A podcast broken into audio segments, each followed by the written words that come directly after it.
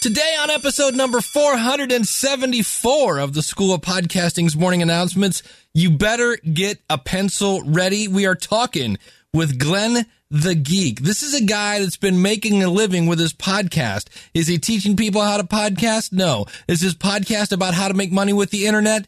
No, it's about horses, and he's been making a living with his podcast, and he just now learned about new and noteworthy. We also have some very cool clips in a podcast rewind. Hit it, ladies.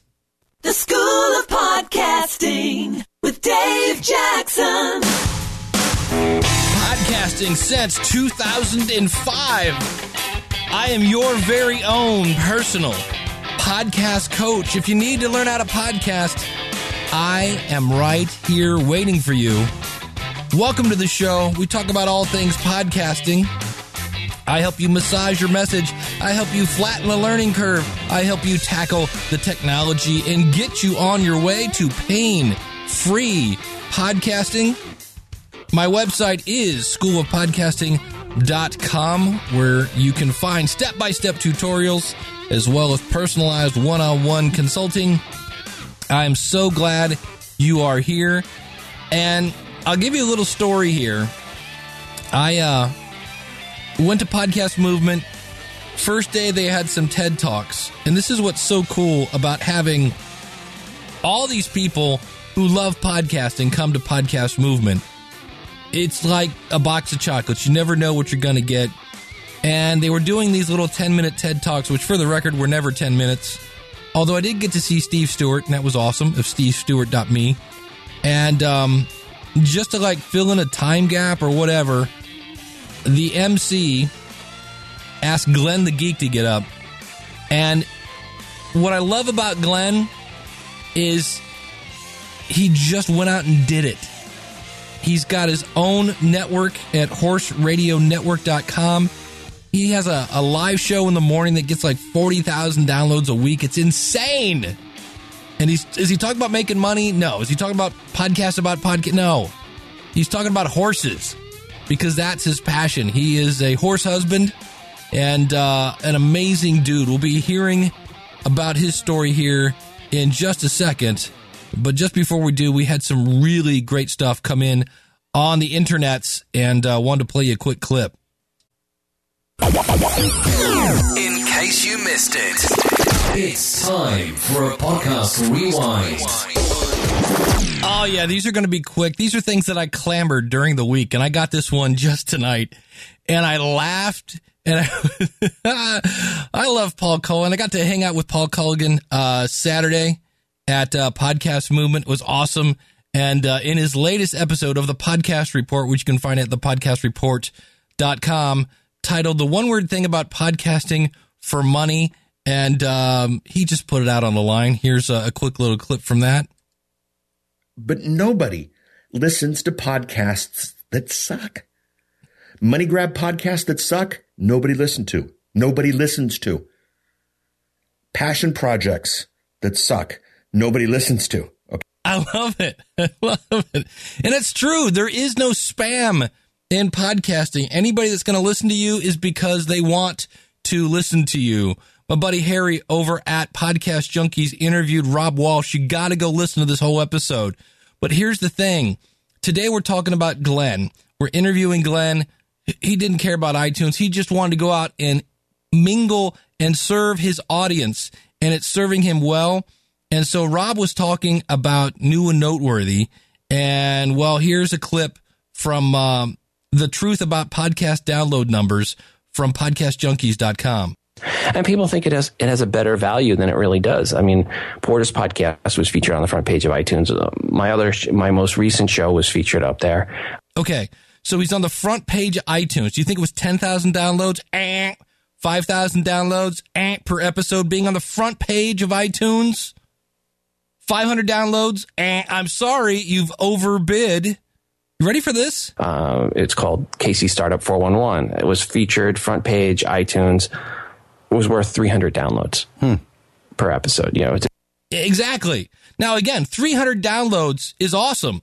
That's 15 rooms, I think is how that works out.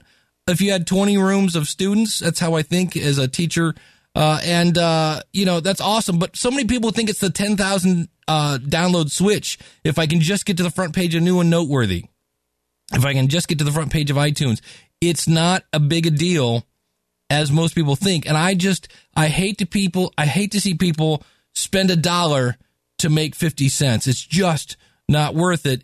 And they always get hung up on, I only have 8 weeks to be in New and Noteworthy. I've said this over and over and over. You can be new 8 weeks.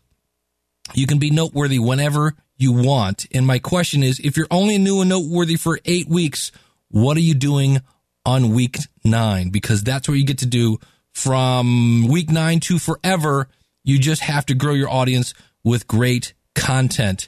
And speaking of great content today, I am so just stoked that Glenn was asked to be on a bunch of podcasts. And the minute he got done with his speech, and it wasn't even a planned speech, but it was just awesome at Podcast Movement.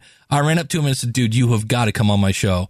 And he could have recorded a bunch of interviews there. He said, nope, I'm going to go on Dave's first. And Glenn, please know I acknowledge that. I appreciate that. And what a cool guy. This is Glenn the Geek. He has worked in sales for 15 years. 5 of those, he was teaching sales. He's owned an improvisational acting company where they did medieval feasts. They did 450 shows over 10 years. And, of course, Glenn played the king. He met his wife 30 years ago while working in the PA Ren Fair. I believe is how you pronounce that, a Ren Fair. She was a horse person, so he kind of married into that horse thing. And that's how he's kind of known as America's horse husband. And he started the Horse Radio Network in 2008. Actually, August 7th, 2008 was his very first show of the Stable Scoop. And so with that, Glenn the Geek, thanks for coming on the show. Hey, Dave, good to talk to you tonight. Yeah, let's go back to that August 2008. What inspired you to start a podcast? My brother, actually, Dave, I have to give him credit for it. I was working as a consultant at that point for companies in marketing, and he hired me to come in for a 2-year contract in the cable industry. And what he hired me for was to come in and help him sell his company. We had to get the company in shape so that he could sell, so he could retire. And he said to me, you need a creative outlet. This is boring work. You need a creative outlet. You need something to do. There's this guy named Leo. And Leo Laporte, he's doing this thing called a podcast, which I had no idea what that was. He's doing this thing called a podcast. You need to check it out, and you need to go do one on, whatever. I don't care what you do one on, just go do a podcast. So I checked out Leo, started listening to Leo, started doing some research into what little, as you know, was known back then about podcasting. And then I called my friend Helena up and said, we need to do a podcast about horses. There's really nobody doing that out there. And I don't want to just do one. Let's make a network, and eventually maybe this thing will take off and we can kind of own the space in the horse world. And that's how it started. My friend Helena and I just talking to ourselves. After 3 months, we started with the Stable Scoop radio show, which is kind of a general show about horses because we really didn't know what else to do. And after 3 months, we had 12 listeners. And then we decided, we have 12 people listening to us. That's better than nobody listening to us. So we kept going, and then it started to take off. And then now, this is our anniversary tomorrow. So we'll be going into our 8th year, and we have 8 different shows on the network and a ton more listeners. Now, 8 different shows. How many are those all hosted by you? Or no, actually, some of these topics I could never talk about. I actually am a horse husband. I married into this. So when we started the network, it's interesting. I always tell people, you have to be authentic. You heard that how many times the podcast movement, right? You have to be authentic. You can't snow people in a niche because they'll know. They're in that niche. They know that niche. And my listeners would know that I don't know a thing about training a horse. So we played it from the very beginning that I'm America's horse husband. I am a horse husband. That's all I am. I drive horses. I've been around horses for 30 years because of my wife. I know more than I let on the shows. And I'm going to stop that there. I'm going to stop this a lot today because I want to point out here, if you're thinking of starting a podcast, you're like, I'm not an expert. Well, Glenn just proved you don't have to be an expert.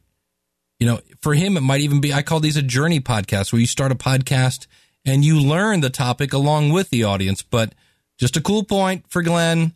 hey, you know, I'm not an expert, but you'll see where he got a bunch of experts around him. But I'm the guy asking the questions that people who don't know a lot would ask. And that's the way we've really done it from the beginning. And so I am that guy that is just there representing the average horse person out there, because that's what I am. I'm an average horse person out cleaning stalls, taking care of the horses. I just happen to be a driver. I've never competed. So we knew that the first show we did had to be a very general show about horses rather than competition. So when we got into the competition shows later on, we hired people to do the hosting that really were competitors and knew that space. And we're in that space and we're respected in that space. So that's that. When we went to those different verticals within the horse world, we hired people that were really good at those verticals. So you weren't the first podcast about horses? There were a couple of others, but you know, when I checked, it was... I think when we started, we might have been one of the first. Since then, there have been a couple others pop up that are not on our network that have come and gone, the usual, you know, three months and gone. And because people actually find out this is a little bit of work along the way. Just a little. Yeah, just a little. And, you know, there have been others come and go. There are a couple others out there. I was always hoping for competition because... we went into the horse world. And I'm not, if any of our listeners are listening to this, they know this. Horse people are not, as a rule, technologically savvy. We had one of the first websites, my wife and I, when we had our tack business back in the 1990s, when we were selling horse supplies. We were one of the first ones online, second one online, actually, selling tack supplies in the 90s when there were no shopping carts. They had to send us checks. And horse people couldn't quite figure it out. And they always have been a couple years behind technology-wise. Now, I'm going to stop here. Notice, Glenn knows his audience. The key here, Glenn knows his audience. So Helena and I knew when we started the Horse Radio Network, they had to listen on their computer. They weren't going to get iTunes and download it and transfer it onto their iPod at that point. That wasn't happening, and very few people did. They all listened at work on their computer. And then that slowly started to change, and thankfully with smartphones, horse people caught up, and now I would say they're equal with everybody else as far as technology is concerned, and that's been a huge plus for us. Now, as you came out with that first show, and you said you wanted to start a network. Was that something where you sat down and said, okay, here's the 8 shows we're going to have, or was it, let's start off with one and then you just... Oh, no. I wish it was that organized. I'm not that organized about anything in my life. No, I knew I wanted a network. I knew that I wanted more than one show, and I figured if it was more than one show, it should be like Twit, which is what I was modeling it after, right? So I just created Horse Radio Network, and for a year, we only had one show. It was the Stable Scoop radio show, part of the Horse Radio Network. And by the way, if you're going to start a network, and my first piece of advice, and I gave this many times over the weekend, if you're thinking that you're going to do more than one show, and it's going to be part of your own network, you start that network, you buy that name, you start that website, you brand that first show as part of the network. Even if it's the only one on the network, you immediately want to brand it from the beginning. So that when you do your second show, it's very easy to say, part of the Horse Radio Network. And you're transferring your listeners over from your first show. Some of them are going to come with you and listen to both. And they already have it in their mind that it's part of a network. That's a great idea, because you know they're going to find that first show and go back and download every episode. So when they listen to episode 2 and you say it's part of the network, even though there isn't a network on show 2, that person that finds it 4 years later is going to go out there and find show number 2 and 3 and 4, however many have... Exactly. That's exactly right. Great strategy. Well, there's probably somebody going, how does this guy do so many shows and have a day gig? So let's reveal the curtain here. I don't have a day gig. This is my day gig. For my wife and I are full-time professional podcasters. We about 3 years in, we had 4 or 5 shows going at that point, and I knew that. And my brother sold his company and retired, so my contract with him as a consultant was over. And I said, well, I'm going to do this full time, because really working 100,000 hours a week was getting old. I was doing that full time and then working this, more than full time, tried to run 5 shows, sell the ads, do the ads. I did everything. I built the websites myself. I did everything. I got no help. Shortly after that, we lived in Lexington, Kentucky. My wife it was about recession time, and her business was laying off a bunch of people, and we saw the handwriting on the wall.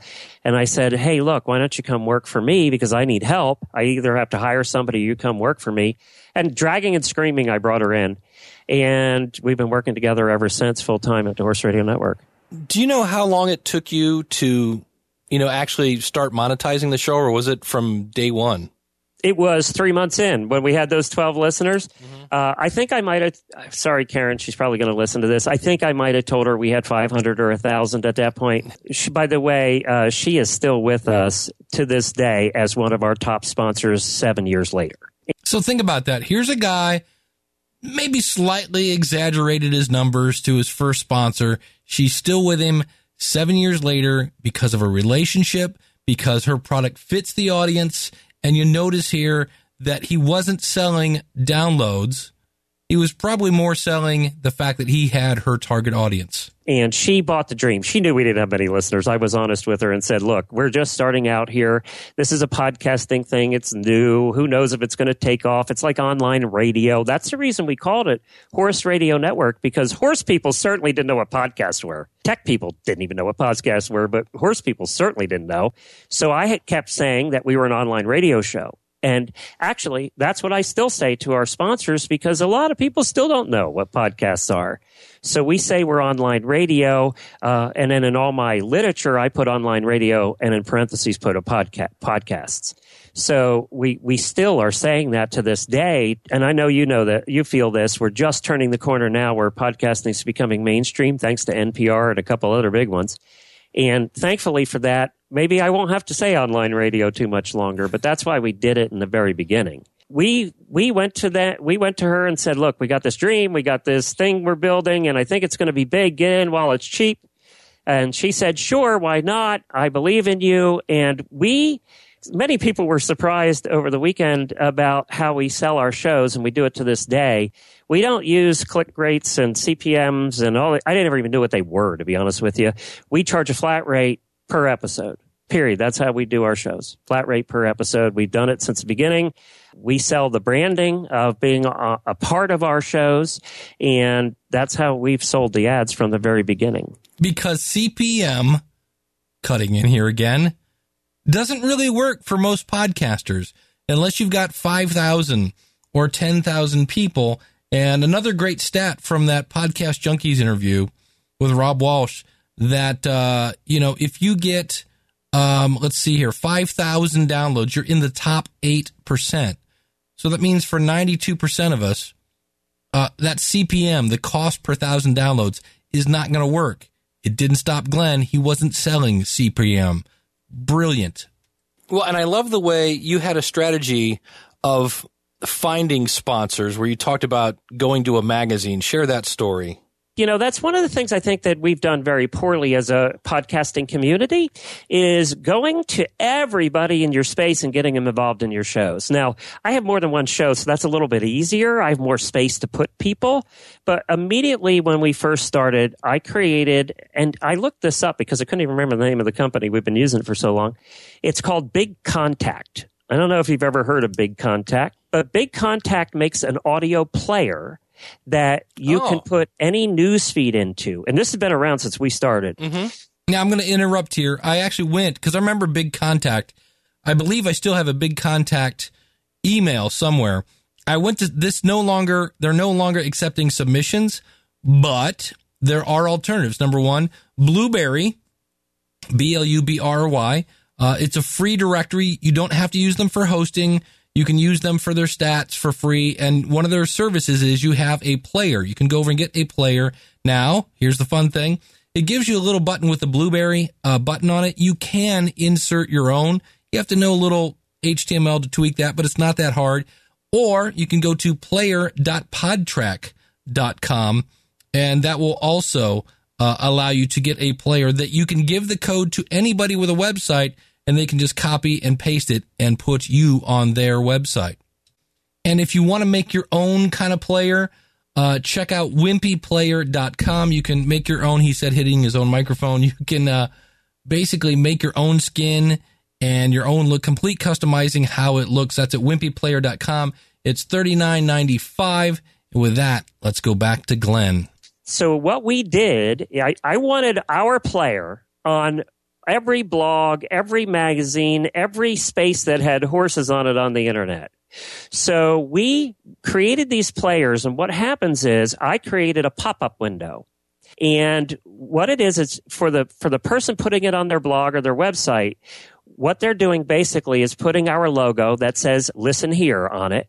And people click on that logo. It creates a pop-up window with the player on it that has the last 20 episodes of whatever show that they're advertising, basically. So we have those players now on 70 websites in the horse world. That's how we built the audience, was getting magazines involved. And the way we got them involved was contributing to our shows. We went out to the top bloggers. We went out to the magazines and said, look, why don't you come on our shows once a week, once a month, whatever it was, and contribute to the shows. Talk about what the top article is, has been on your blog. And then we have a discussion about it. The only thing they had to do for us was put the player on their website. Now they have to do a Facebook post because that wasn't around back then. That's how we built the listenership, was with the help of all of these people in the horse world that were much, much bigger than us. So they put the player on their website, and then in return for you, what did you have to do for them? They come on our show and help with content. Wow. That's a win-win. Yeah, it's a win-win for everybody because, they have great content. They just spent all this time hiring writers and editors and everything to put great content together. And the progressive ones knew that things were changing and that they needed to get their content out everywhere. And these are even some of the top magazines that we deal with. So they got on board back then, and they're still with us today. I'll give you an example. Horse Nation, which is one of the top blogs in the horse world now. We gave them some advice when they first got started way, way back. And they come on once a week on our morning show, our live show that we do 5 days a week. They come on every Monday at 10, and we talk about the top three articles that they have. And it's funny. It's entertaining. They promote us. We promote them. And it is a win-win for everybody. Let's go back to... You've been doing this for 3 months. You've got a dozen listeners. How do you get that first sponsor? What was the pitch to that person? I have always sold, and I've been in sales a long time. And we always said, sell the dream. Okay. You're selling the sizzle. I had no numbers. We didn't have any numbers. And Karen, that first sponsor, will tell you that. I went and told her, look, this is going to be big someday. We're going to own this space someday. We have one show now. We're going to have a dozen, 20 shows eventually. Podcasting's going to become big because things are moving to on demand, and they even were back then. And we didn't charge her much. It was a lot less then than it is now. But we said, and we'll do commercials for you, and we'll talk about your products, and we'll use your products. That's another thing. We use all the products that we have on the network. I turn people down if I don't believe in their product. And we've done Host Red commercials. We called it back. Wait a minute. Stop that. Hold on a second. Did you hear that? He turned down money from people. People wanted to give him money, but he didn't like their product. Because when you start a podcast, there's two things that every podcaster has when you start. When you press record on episode number 1, you have 0 downloads. You have no audience, and you have integrity. The fun part is getting to that 5,000, 10,000, 15,000 downloads and keeping your integrity. And when you do, it actually pays more in the long run. And that's the cool thing here is Glenn knows about the long run. And he knows that once you deny the trust of your audience, you have to spend 10 times as much to get it back. And you may never, ever get it back. What awesome insight there. We have on the network. I turn people down if I don't believe in their product. And we've done Host Red commercials. We called it back then the Paul Harvey commercials, and older people will understand that. Page 2? Yeah, younger people won't understand the Paul Harvey type commercial, but it was a Host Red commercial. And Paul was saying, I use this, you should. And that's basically what we said. And as we got further down the road and developed more credibility, that meant more to the listener. And now it means a lot because they know we don't recommend crap. If it doesn't work, it's not on our network. And that means a lot to our listeners now, is if we use it, they'll try it. And she said, okay, I want to be part of that. And then we had the second company. Once you get the first company, by the way, it's easier to get the second. Nobody wants to be first in the advertising world. But if you find somebody that believes in your dream, even if it's a friend or relative that's in your space, if you find somebody who believes in your dream and they see an advertiser up there and it's a well-known company, it's much easier to get the second one and then the third one and then the fourth one. And now we have 20. Oh, well, I just asked my wife yesterday because I thought you might ask. We sent out 27 invoices yesterday for next month. And in your little 10-minute speech there, you had some great insights on how to find them and who to go after. Because some people are like, I want to go bag the big sponsor, and you're like, no, that's not the people you want to go. So share kind of how you find sponsors and then kind of your idea, your ideal sponsor. In my opinion, when you're starting out, you can't go after the Fords. You can't go after even the Harry shaving. Some of the commercials you hear on Twitch and some of the bigger networks, they're not going to look at you. Your download numbers aren't big enough. They don't want to bother. And we don't do CPM. So I had to go after the companies that were really mid-level and smaller, mom and pop companies, one or two people. So we went after that mid-level company and that smaller company. We have some big companies in the horse space. Bayer makes a lot of health products for horses. Pfizer makes a lot of health products for horses. They still to this day won't look at me because they don't want to be bothered. We're still too small for what they're looking at. We never went after those really large companies. And the other thing is I want a company that I'm going to have a relationship with and I'm going to become friends with, and I want them involved in their advertising. I don't want them, that we can't communicate with them and they're just counting us running the same ads all the time. We want them really involved. We want them coming on the show and answering listener questions when we get questions that applies to their space. We use our advertisers as a way of answering listener questions that we get all the time. So we want them directly involved in our advertising. And I tell them that to this day. If you're looking at advertising with us, you have to be an active sponsor. So that eliminates some of the bigger companies. They don't want to be involved in being an active sponsor. So that's why we always go after the middle and we go after the lower. I talked to a guy who has a pretty big gaming podcast over the weekend. And I wish I could remember his name, but I don't. And he was having trouble with sponsors because he was going after the big names in the gaming world. I said, no, what you want to go after are the guys making the peripherals. They're making the joysticks. They're making the cords. They're making, the seats. They're making the cushions, whatever it is that gamers use. That's the guy you want to go after because he is looking for an affordable alternative to $10,000 color page in a magazine. So he is looking for that alternative, and he's willing to take a chance on you. And that's the mid-level and lower level. And I'm talking the smallest companies we have relationship with, some of them with one person. And they're advertising with us to some level because we are affordable, number one, and we get results for them, number two. Yeah, that was the thing that really knocked me out of my chair. You had explained how you had opened up a magazine and you said, don't go for the half-page guys. Go for the guy that's like the smallest ad in the magazine that's about your industry. And then, I think you even said you called the magazine to find out like how much would it cost to advertise there. Then you went to that person and said, so how's this advertising doing in the magazine? How's that working for you? And then you just offered them an alternative.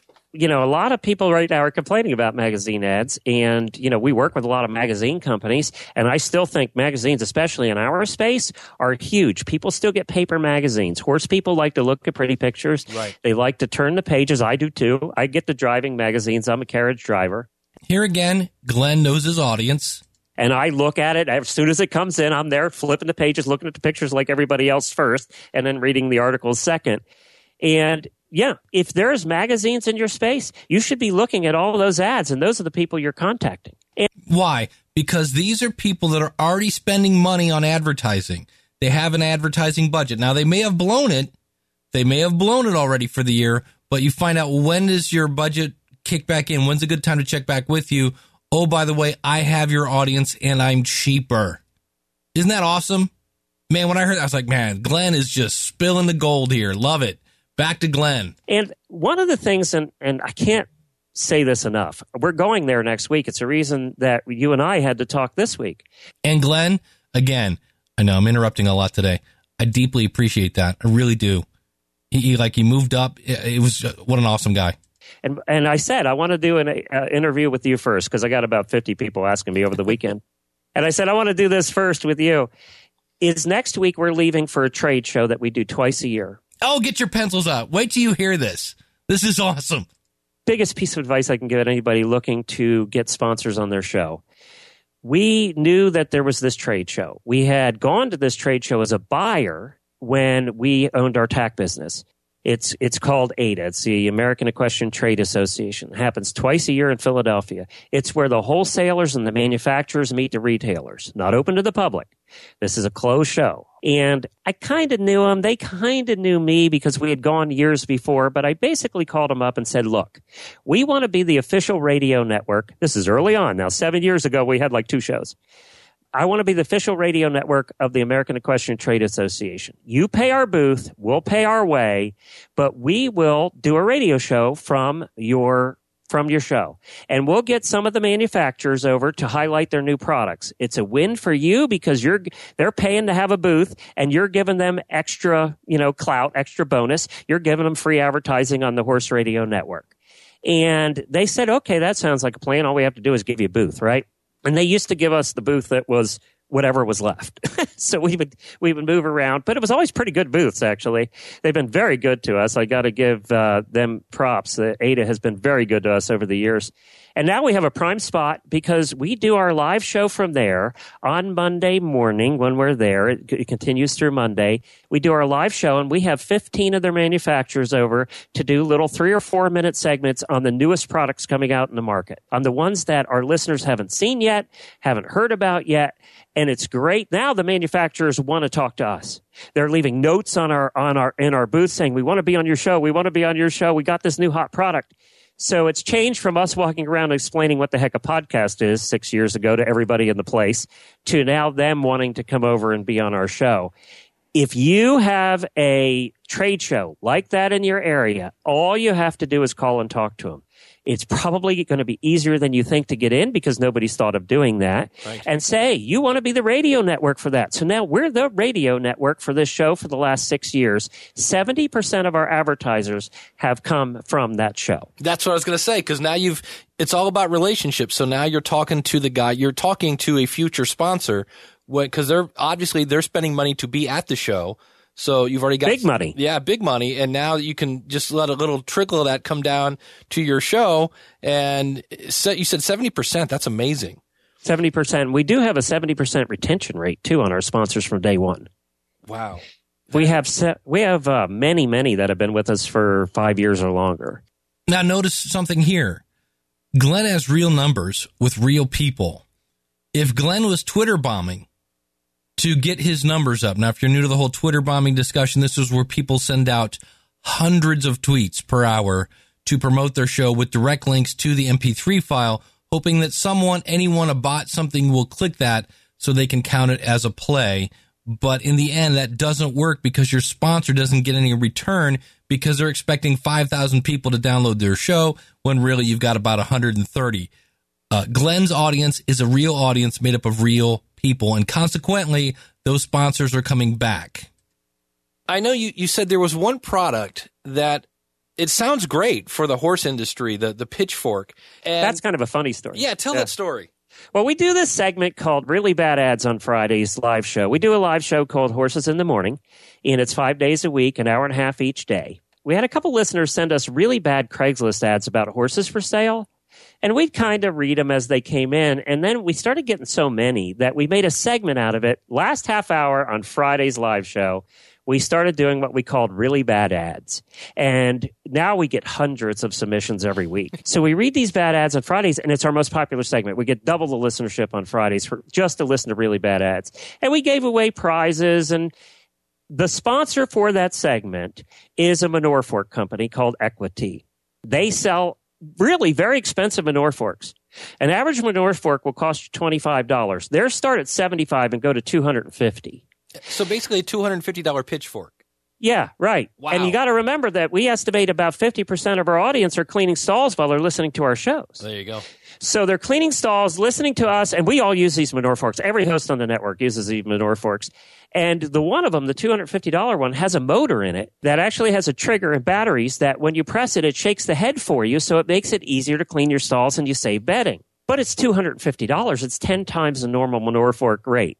He has been with us for years and pays in advance.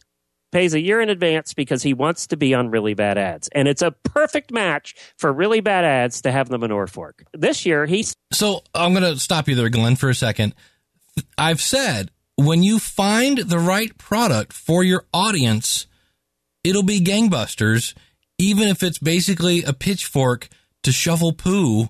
Glenn's audience has a lot of poo to shovel, and where the guy couldn't sell a whole lot before...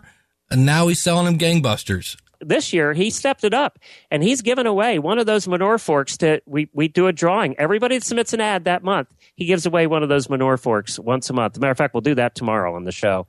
And then at the end of the year, he's given away one of the most expensive ones he has to every, you know, we're going to pick out of all the hundreds and thousands that have submitted. So those are the kind of creative things we try and do with our advertising. And to get the advertisers involved. Get them intimately involved in your show. Well, I know you said that you have questions from your audience that you have the sponsors answer. Is that how you do that? Yeah, we have a company. We have a guy who does girths, and that's the thing that goes around the belly of the horse that holds the saddle on. Mm-hmm. And he has a very special girth, and it is a little different than other girths. Works really well. That company's Total Saddle Fit, and he's also a saddle fitter. So what we do is when we get saddle questions now, he comes on and he answers the saddle questions for us. So he has become kind of our saddle fit expert. And he's also happens to be one of our sponsors. So, those kind of relationships are the kind of relationships we build, whether it's health or tack related. We always have somebody we can go to because we have 27 sponsors. We have somebody we can go to answer those questions. And you want them involved in your show. I can't stress that enough. You want them involved in your show. Well, because in the same way that your audience, knows, likes, and trusts you, now they're getting to know, like, and trust the sponsor. And it's not just a bunch of bullet points. They're actually having a conversation. I would think that's just to me, I look at that and go, man, that's just genius. Well, I had an email last week from a listener, and I sent it out to all the sponsors, who basically said that, who said, I'm listening to your shows and I love when you have the sponsors on because it puts a voice to the name. And this listener happened to say, Facebook is great and you kind of get a personality, but until you hear their voice and you understand who's running the company and you get to know them as well as we know you as hosts, you really don't get the flavor of the company. And there are a lot more companies figuring that out and actually getting people out there and getting the voices out there. And that's what, we've done all along. We've tried to do that all along. Now, you'd mentioned that you give away the manure forks. And is that guy selling those now that he's on your show? Oh, yeah. Yeah, he wouldn't have stayed with us for, I think he's on his third or fourth year, unless he was. Oh, and by the way, he listens to all of our shows. Excellent. And are giveaways something you do a lot of? Yeah, we've done a lot of that. We've done a lot on the morning show. Our morning show breaks every rule you heard over the weekend about how to do podcasts. I wanted it to be a cross between traditional radio, drive morning radio, fun, funny, entertaining, but about horses and kind of podcasting. I wanted it to be a cross between the two because I figured our listenership knew what morning drive radio was. They were just figuring out what podcasts were. Now we were throwing an hour and a half daily show at them. So I wanted for them to really get it. So we really do it as a morning drive radio show, with a little, commercials are varied. We don't stick to that, exact time we have to put a commercial in or talk about a commercial. We have an outline. We know what we want to do. And the shows have kind of developed to have a format, but it's really morning drive radio. So we knew we had to have contests because that's what morning drive radio did, right? So we got our sponsors again to a lot of our great sponsors to put up prizes. And we did a thing called the Wheel of Trivia on Wednesday mornings. We've done a lot of different contests. We did the Wheel of Trivia, was very popular. We had a wheel. I actually bought a wheel. And we had trivia questions that they would answer, and I'd spin the wheel and see what prize they won. So we had two listeners playing against each other. We've done all kinds of different contests over the time, and people have won a ton of great prizes through that. And their sponsors have gotten advertising for giving away prizes. So it was a win-win-win for everybody, and it was fun for us. I love the fact you're like, hey, I just did this and I'm making it up as I go along. So as you've been doing this, have you been like checking your iTunes rankings and your downloads? I don't care. I don't care about any of that. You know, until I went to Florida Podcasting Association to their meetup, you know, their weekend meetup they have. By the way, this is the best association in the world. Hey, to Chris, Katie, and Neil, my buddies down there. Till I went to their weekend podfest, I didn't know there was a new and noteworthy on iTunes because I'd never been to the homepage of iTunes. I'm just going to let that sit there a second. I'd never been to iTunes. We all obsess. Rate, review, subscribe. Nah, not Glenn. That's all right. I'll just kick back and count one of the 27 checks that just came into my inbox. I didn't know I was supposed to ask for ratings on iTunes because none of my people would probably know where to find them. So I didn't know about all that stuff. All I knew was in my niche, I had to build my listenership through the people, through other horse people, through bloggers, through magazines, through word of mouth. But I had to build it through them. You know, I'm in the sports category of iTunes. I'm not going to be winning any awards anytime soon. So what have I always said? How do you grow your audience? This is why I love this. How do you grow your audience? You make content that impacts people, that inspires them, educates them, entertains them. In this case, you then go to where they are, which is what Glenn did. He reached out to all the different locations, in this case, magazines. He's got a list on Horse Radio Network that shows at the bottom of the page his affiliates. It goes on and on and on. He's all over the place. Was showing the different places that people are on there. So go where your people are. 3, make friends with them. So he did. Then tell them about your podcast. And that helped grow his audience. He wasn't trying to game the system. He wasn't Twitter bombing. He wasn't asking strangers, would you review my podcast? No, he just went to where the people were and made friends with them, made content that impacts them, and then told him about his podcast and said, wow, this is good. Makes me laugh. I think I'll buy me a manure fork. Say it again, Glenn. It's worth hearing twice. So I didn't know about all that stuff. All I knew was in my niche, I had to build my listenership through the people, through other horse people, through bloggers, through magazines, through word of mouth. But I had to build it through them. Yes. Let's take it. Hit it, ladies. All right. Preach on, Brother Glenn. All right, continue. Back to the actual interview. You know, I'm in the sports category of iTunes. I'm not going to be winning any awards anytime soon. So, you know, I am in a very crowded, very busy category, and I talk about horses. So we're never going to be ranking high on the iTunes scale, right?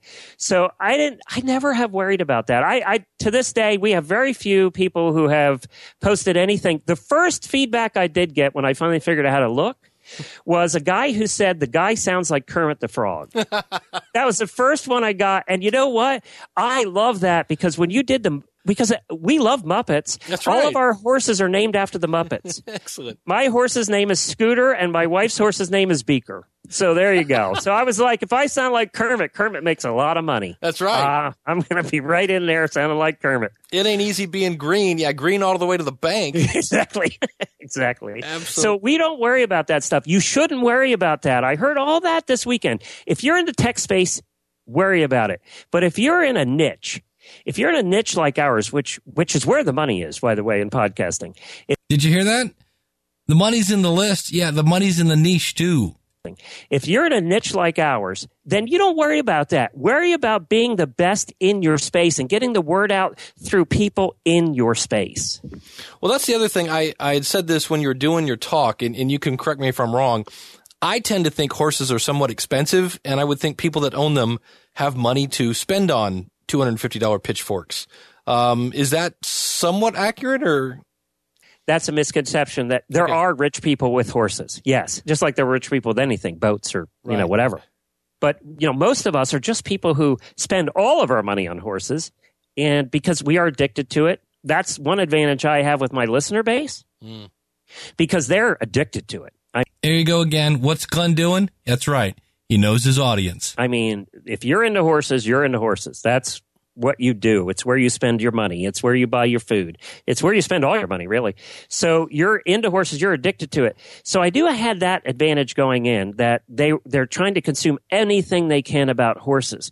But that also made it a little bit easier for the word of mouth and everything we do. And that's why I say stay in niches, because your niches are where you find your true addicted people. If you're going out there and doing a general podcast, it's going to be much harder to find your audience. And, you know, I'm only judging that by what I've seen in the last year, having been involved with podcasters again. Yeah, and you had said that one of the ways that you brought in listeners was by contacting, you know, these magazines and different websites to put your player. Any other, in terms of networking with, like, finding new listeners or dealing with your audience directly? We've done over 4,200 episodes now. Wow. And I think it's approaching 4,300. We've had 6,150 guests on over the, you know, we do one or two guests every show that we do, and we put out a ton a week.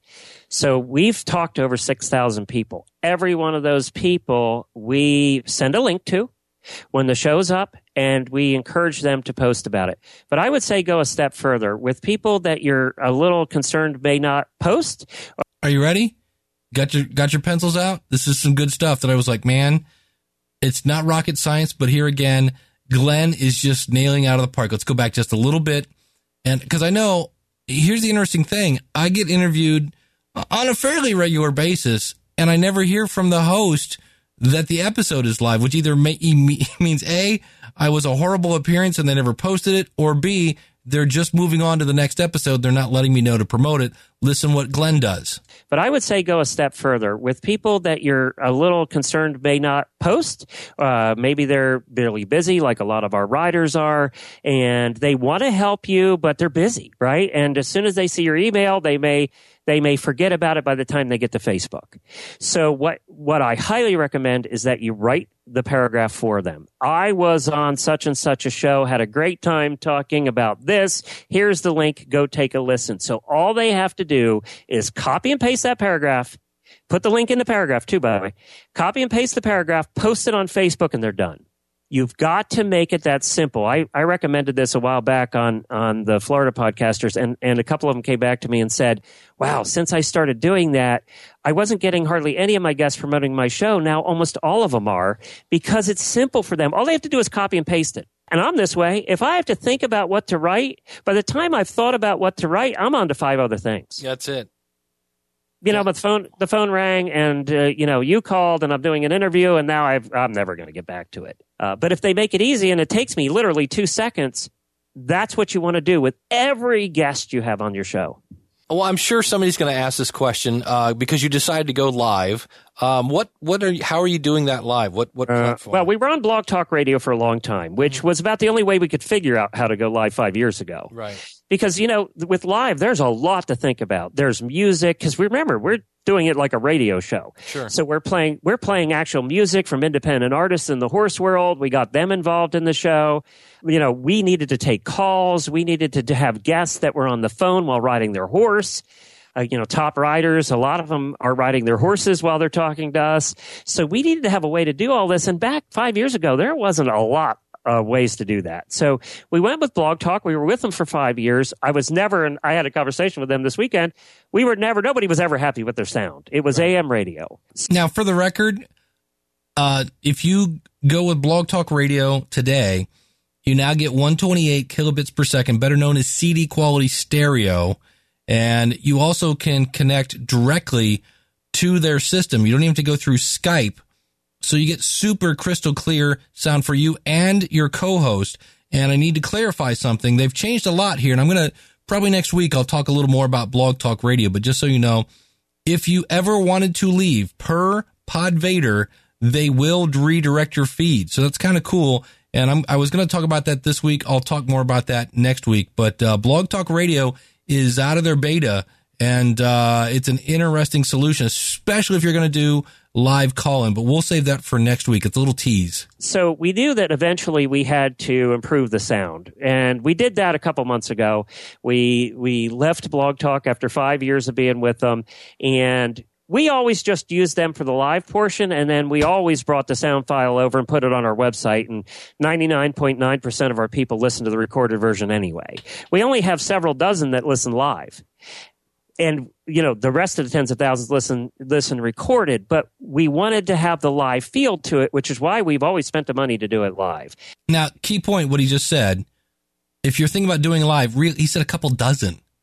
You will get a very, very small audience live, but he likes it because he wants that live feel. I don't want you to gloss over that before you start thinking live. Live's a lot of work. Glenn just said that. You have to really plan ahead, and in the end, you're not going to have much of a live audience. Now I actually have it broken out. I have three computers on my desk, four screens, and when we do the live show, I literally have two separate programs open on each screen. And my wife is in the other room. We have a producer for our live show. She gets the caller set up and gets the just like regular radio, right. Gets the guest set up, and she is on a separate room on her computer doing that. We now use Call-In Studio for our live calls. Yep.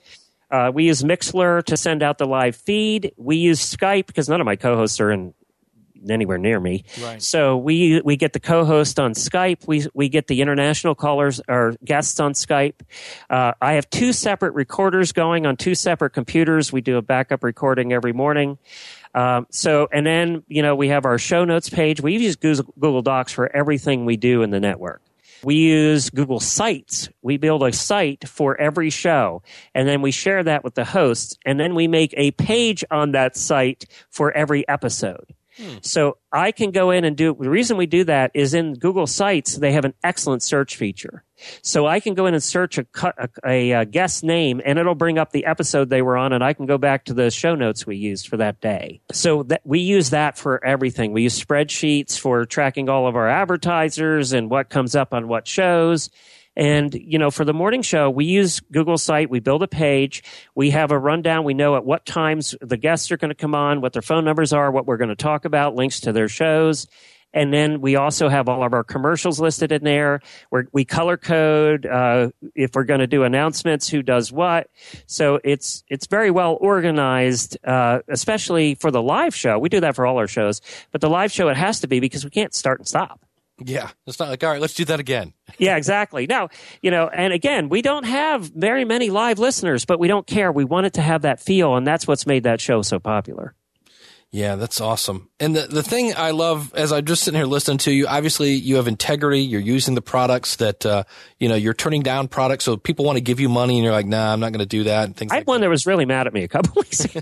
So they were kind of mad. They offered to pay more, and I said no. When you get a new sponsor, I have a couple more questions about that, and I'll let you go, man. Yeah. I really appreciate your time. What's like the minimum length that you'll take? 3 months. 3 months.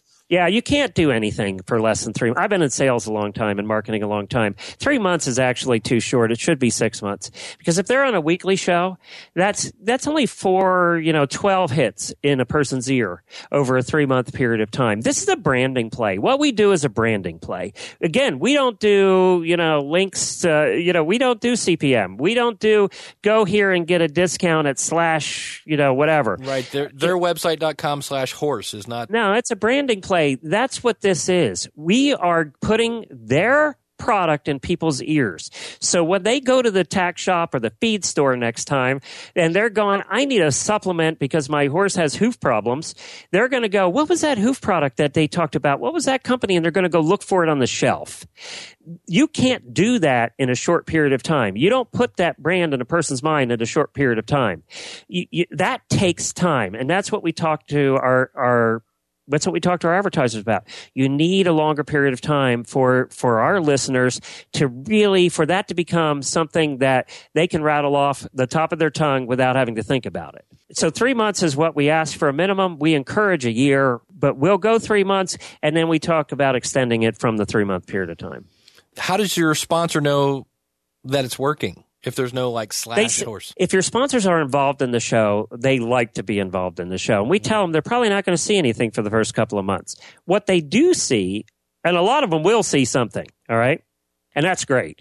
But what they do see is a general increase in traffic because nobody's going to our website. Nobody's going to your website. They're listening on their phones. They're listening at work. We have an app. We build our own app. They're listening to our shows on our own app. a lot of them listening that way now, they're not going to our websites. I can tell you, I've listened to a ton of different podcasts like everybody else. I've not been to any of their websites.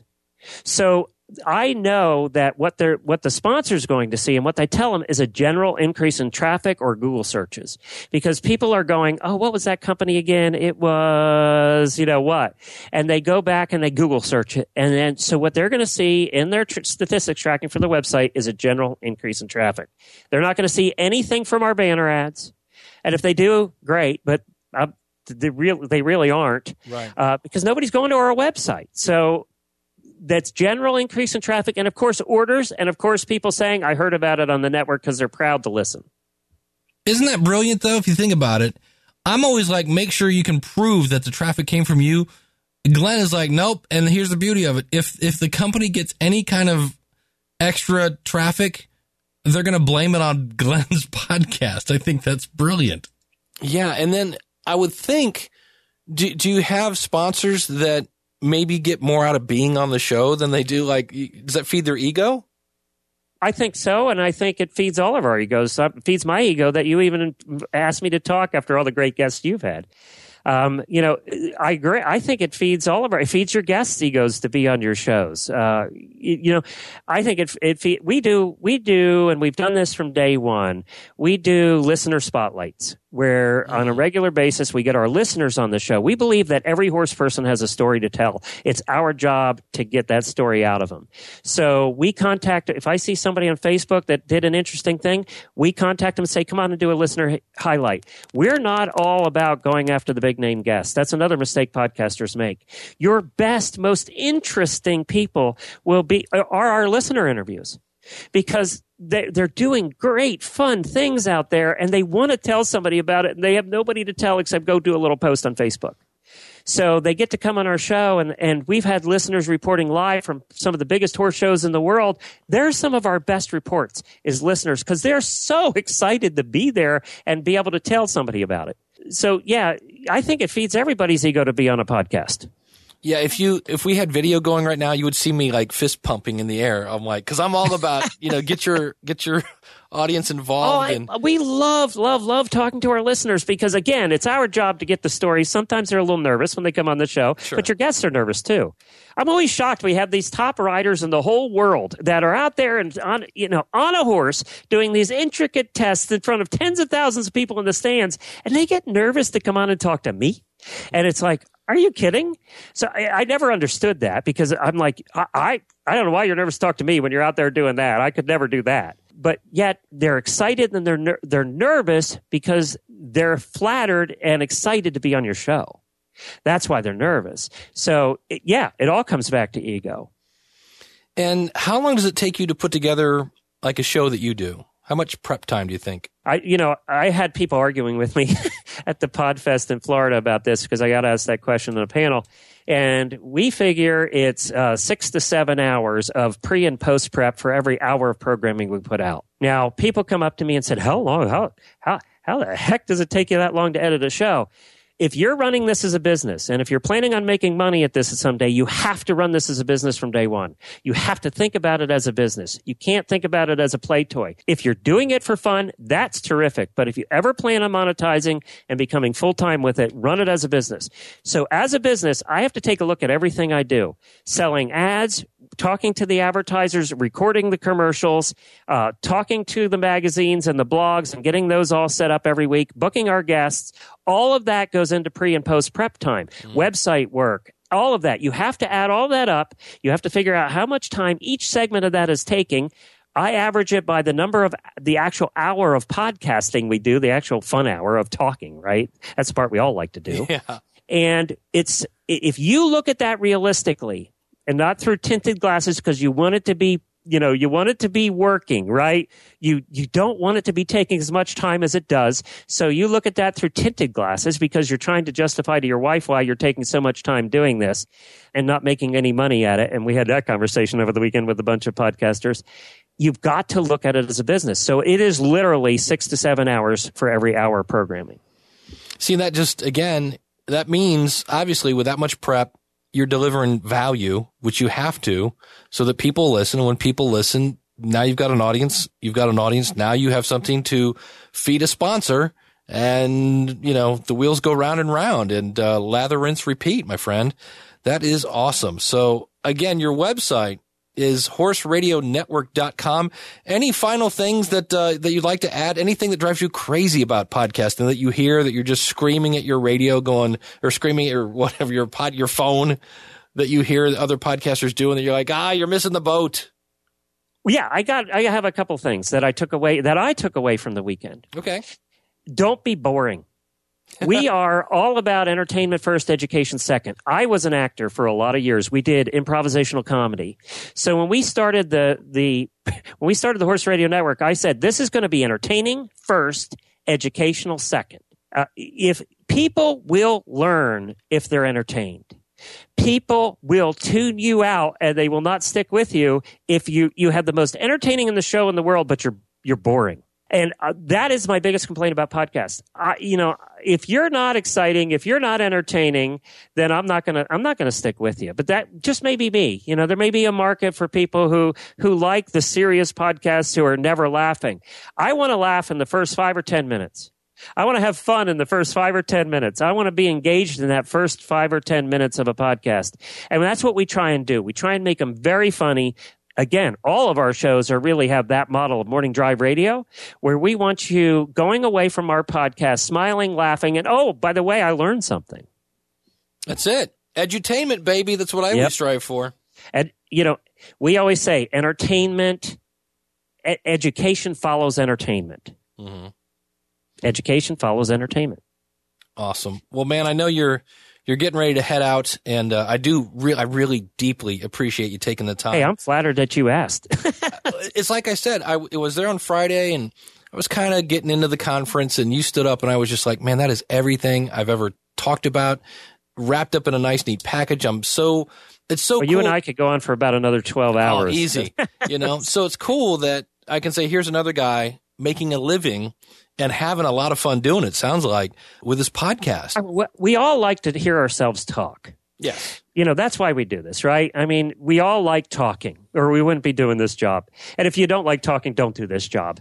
But we all like talking. Now, I get to do it full time. And, this is not the most money. By the way, I want to squash a rumor that went around, okay? Right. Because for some reason, the Horse Radio Network went viral over the weekend. I was trying to go in under the radar. That didn't happen.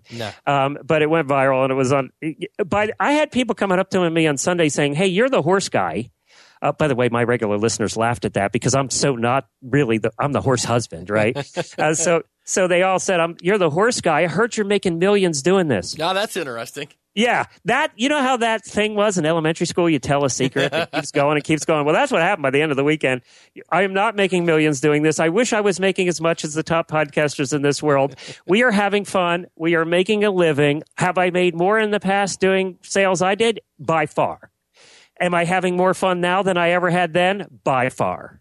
Have I made more friends in this world than I ever made with our listeners and our guests and everybody in the horse world? By far. So, yeah, I'm much happier now. Well, I always tell people there's more ways to benefit from podcasting than money. And there's more ways to benefit life than money. And if you're having fun, then that's a beautiful thing. So very cool, my friend. Well, Glenn the Geek, he's the founder, he's the host, and the chief geek at Horse Radio Network. America's horse husband. That's right. That's what I am. I'm American. That's all I am. I'm just a horse husband out here talking about horses. Where he is over there uniting the horse world through entertainment and education. Glenn, thank you so much for sharing your story. And thanks, Dave. Keep me posted, man, as things keep rolling on over there. I'll definitely – I'm not a horse guy. Anything like my niece – was really into horses, and there was like a plow horse or something where she used to ride, and I literally I could wear this horse's butt for a hat. It was so tall, and anything that can take off a finger, being a guitar player, I get a little nervous around animals like that. So, I have a little pony now, smaller pony who drives. I do carriage driving, but I've owned draft horses in the past, some that weighed over a ton. Wow. And yeah, they're a lot of fun. I always love the draft horses. Yeah, so I'm actually going to go over and listen, even though I'm not your target audience. But Horses in the Morning. Go and take a listen to Horses in the Morning. You'll have fun with that. We have a lot of non-horsey people listen to that show just because it's entertaining and fun. There you go. There's that old entertaining thing again. Yeah. So, all right. Well, thank you, my friend. See you, Dave. Amazing dude. Wow. If I had a pencil, it would be I would have ran out of lead.